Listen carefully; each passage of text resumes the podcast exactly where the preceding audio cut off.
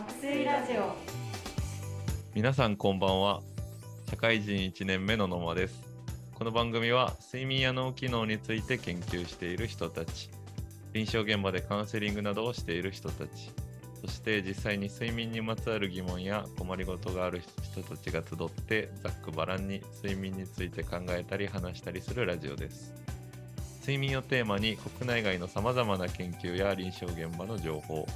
そして実際に睡眠を良くしたいと取り組んでいる人たちの実践について会話をしながら皆さんと一緒に睡眠について考えていきます。えー、今回は社会人いちねんめの野間と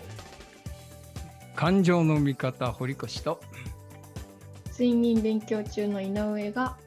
お送りしております。よろしくお願いします。お願いします。今回はですね、はい、あのこれまでさまざまなことをお話ししてきましたが、えー、音楽好きの堀越さんをお迎えしているというところで、はいはい、音楽のお話をしていこうかなというふうに思っております。お願いします。お願いします。お願いします。音楽というところですけど、井上さんは音楽好きだったりしますか？はい、あの実はバンドを高校生の時からやっておりまして、あの高校生の時からベースを始めました。へー、ベースを意外。なんか高校生の時からっていうと結構長い時間やられてるという感じですが、ベースは意外ですね。ああ、なんていうか、あのもともとあの本当に小学生の時にギターを始めてベースに心移ってっていうところで、ちょっとベースの愛を語ってもよろしいでしょうか？もう語ってください。ありがとうございます。あのなんていうか、ベースってみんなど, どこにいるんだろうって思われがちなんですけど、実際ベース弾いてるとなんていうか、低いあベースって低い音を鳴らすんですけど、低い音もたまらないなって思いますし、はい、なんていうか、実はよく聴いてる音楽からベースを抜くとなんだかものすごく物足りない感じになったりっていう、なんとなく目立たないけど実は大きく音楽を支えてるっていうところいいなって思ってるんですけど、あのベースの良さ伝わりましたでしょうか？確かにそうですね。ベースとか僕あのあんま普段意識しないんですけど、意識して聞くともう耳から離れなくなってしまうというか、嬉しいです。そのところなんかちょっと普段井上さんと話しているとあのすごくあの下支えというか、そういったところはちょっと似てる感じもしますね。うん、なんかパーソナリティと合うっていう感じかな。面白い点だね。なんかそういったところ、堀越さん、こう人間とパーソナリティとかと音楽って関係したりするんでしょうか？そうですね。あのすごくあの面白い題材かなと思います。音楽って音を楽しむって書くですね。だからあの音を聞いてあ楽しめるっていうことはすごくい い, いいことだなというふうに思うわけですけど、音楽も本当にいろんな楽しみ方があると思うんですね。そのメロディーが好きだとか、それから歌が、ね、歌詞が好きだとか、それだけじゃなくてミュージシャン誰がやっているかとか、それからまあ楽器とかそういうこといろいろ楽しめると思うんですけど、その根本的にその音楽面白いのは、一つはその音楽って結構人間関係と似ているというか、人間と人間の、えー、つながりと似ている部分が結構あるということなんですけど、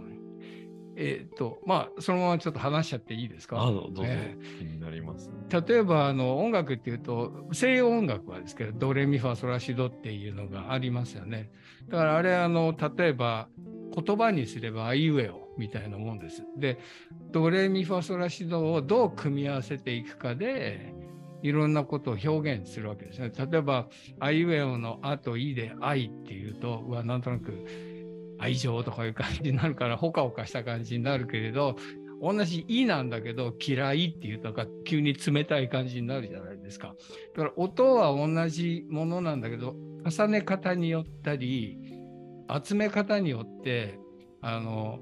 なんていうか感情的なものがこう生まれてくるっていう、ある意味すごく不思議なあのことなんですよね。さっきあの、えっと、井上さんがベースですって言ったの、ベースは低い音ですけど、でもそのベースもやっぱりドレミファソラシドのどこかを弾いたりしているっていうことになると思うんです。と例えばあのどういうふうに音を重ねるかっていうのはハーモニーですよね。で例えばドっていう音にミっていうとみっつめの音、ドレミはみっつめの音をこう乗っけてみる。でそのその音をこのみっつめの音を半音の音を下げてみるとかいうそういうその、えっと、音の距離、例えばドからどれぐらいの距離にある音を重ねるとどうなるかみたいなのが一つは音楽の楽しみで、さっき言ったみたいに半分下ろすと急に暗くなっちゃうんですよ。でミのまんまドとミをそのまま鳴らすと長くこうほっこりしたもうなんていうか温かい感じになるんですけれど、それってすごく人間関係にも似てて、自分と誰かとの距離が近すぎると不況になってくるわけですよ。なんかこう緊張感、テンションみたいな、その辺ってやっぱりすごくあの人間関係と似ていて、いい音楽を作る時にはそのいい距離感を持ってないと音と音が。でも人間も結構同じで、人と人とのつながりっていう面でやっぱりこう近すぎたり、今度逆に遠すぎるとなんかいてもいなくてもいいような感じですよ。かといって近すぎると今度はすごい緊張感が出てしまう。だからそうなるとノーが言えなくなったり、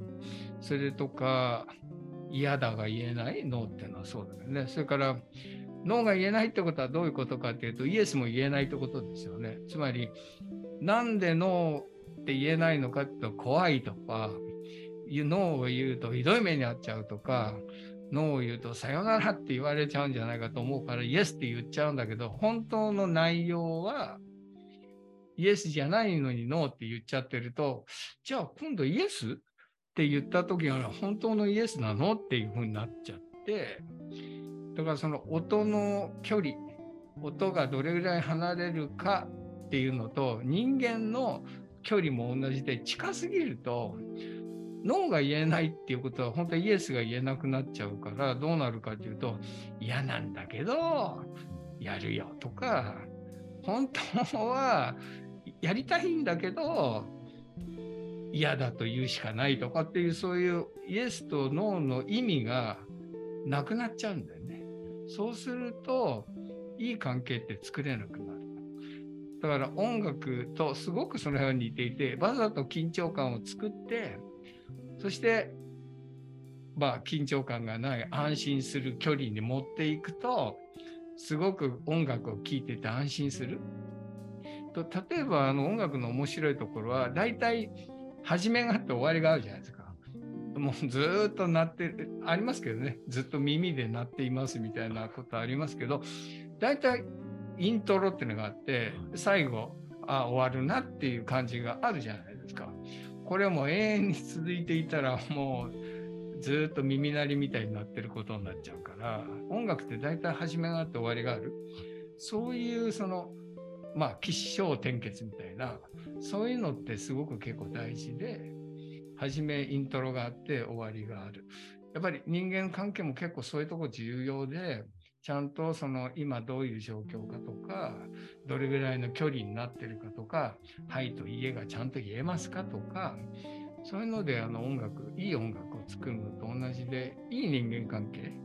絶対睡眠に関係するよね。だって嫌な緊張感持ってる人だらけが周りにいたら眠れないっていう風になりますからね。まあ僕ばっかり喋ってますけど、なんか感想とかありますか？はい、あのあの今話を聞いていて、なんていうか音楽ってその最初ドとミの話であったように和音があってっていうところをすごくあの音が重なって一つ音楽ができてっていうところで、あのなんていうかその人との距離っていうところで、その人人が一つの音っていう風に捉えるのもいいなと思って、でその相手との、はい、ちょうどいい音っていうところで関係性作っていったりっていうのもあったり、プラスその人それぞれなんというか和音を持っている状態っていうふうにも考えると、ちょっと今日この人マイナー高度なちょっとあのはいちょっとマイナー高度なテンションかなみたいな時もあればっていう風に、あの人一人を一つの音とも捉えられるし、和音持っているっていう風にも捉えても楽しいなって思って、でその音楽とパーソナリティっていうところでちょっとベースってそんなに和音で弾かないっていう、あの複数の音を同時に弾かないっていうところで、ちょっとちょっとあの人の中に入りやすくはあるなっていうあのはい、なんていうか和音と和音、ギターとピアノで和音同士でちょっとずれてしまう音とかが和音の中同士でもあったりとかすると思うんですけど、ベースって結構そういうところ安定しているなっていう、ちょっと、まあ、ずるくはないですけどそういうところもあるなっていうのをあの妄想のように今考えてしまっていました。すごい面白い話ですね。そうですね。例えばそのメロディーを奏でる、まあ、割と例えばトランペットだったりギターだったりっていう、うん、それから歌とかね、うん、そういう部分じゃなくて結構目立たないあの下支えのパートをやる、でそれを楽しむっていうの、一つはそういう人生っていいよね、はい、そのなんていうか私絶対上に目立たなきゃ嫌だっていうそういうのもまあいいのかもしれないけど、いやいや後ろで支えますっていう、それもなかなか麗しいと思いますね。はい、それぞれにそれぞれの良さがあって、うん、それぞれの好みが反映されていてっていうところで、はい、すごくいいなと思いました。そうですよね。一人一人を楽器だと考えると、はい、あ私太鼓ですっていう人もいるかもしれないし、はい、私トランペット、私フルートとかいうふうに自分のことをまあどういうふうに捉えるかっていうのも結構ね大事なことかもしれないですね。はい、じゃないとあのベースなのに俺は絶対前出るんだとか頑張っちゃったりまあフル、フルートなのにトランペットになりたがっちゃったり、なので自分ってどういう楽器なんだろうってそれを十分にやるって結構生き方としては楽しいかもね。はい、はい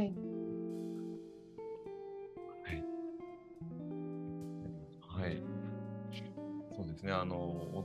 たまに音楽とか聴いてるとすごくなんか心地よいというか、あ今すごい気分がいいなという時があって、それも人間関係と一緒かなというふうに思います。そうですね。人といるとすごい心地いいなという時とかもあるので、そういったところは似通ったところもあるのかなという気があると思います。はい、はい、ということでそろそろお時間となってまいりました。はい、最後にあの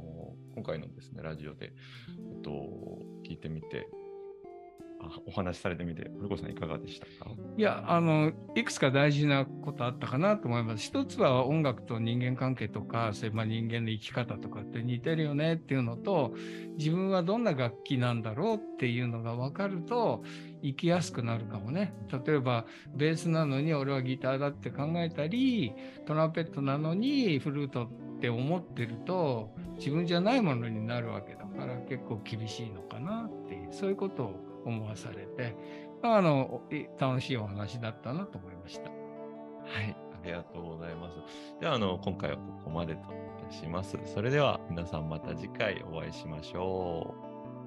う。はい、おやすみなさい。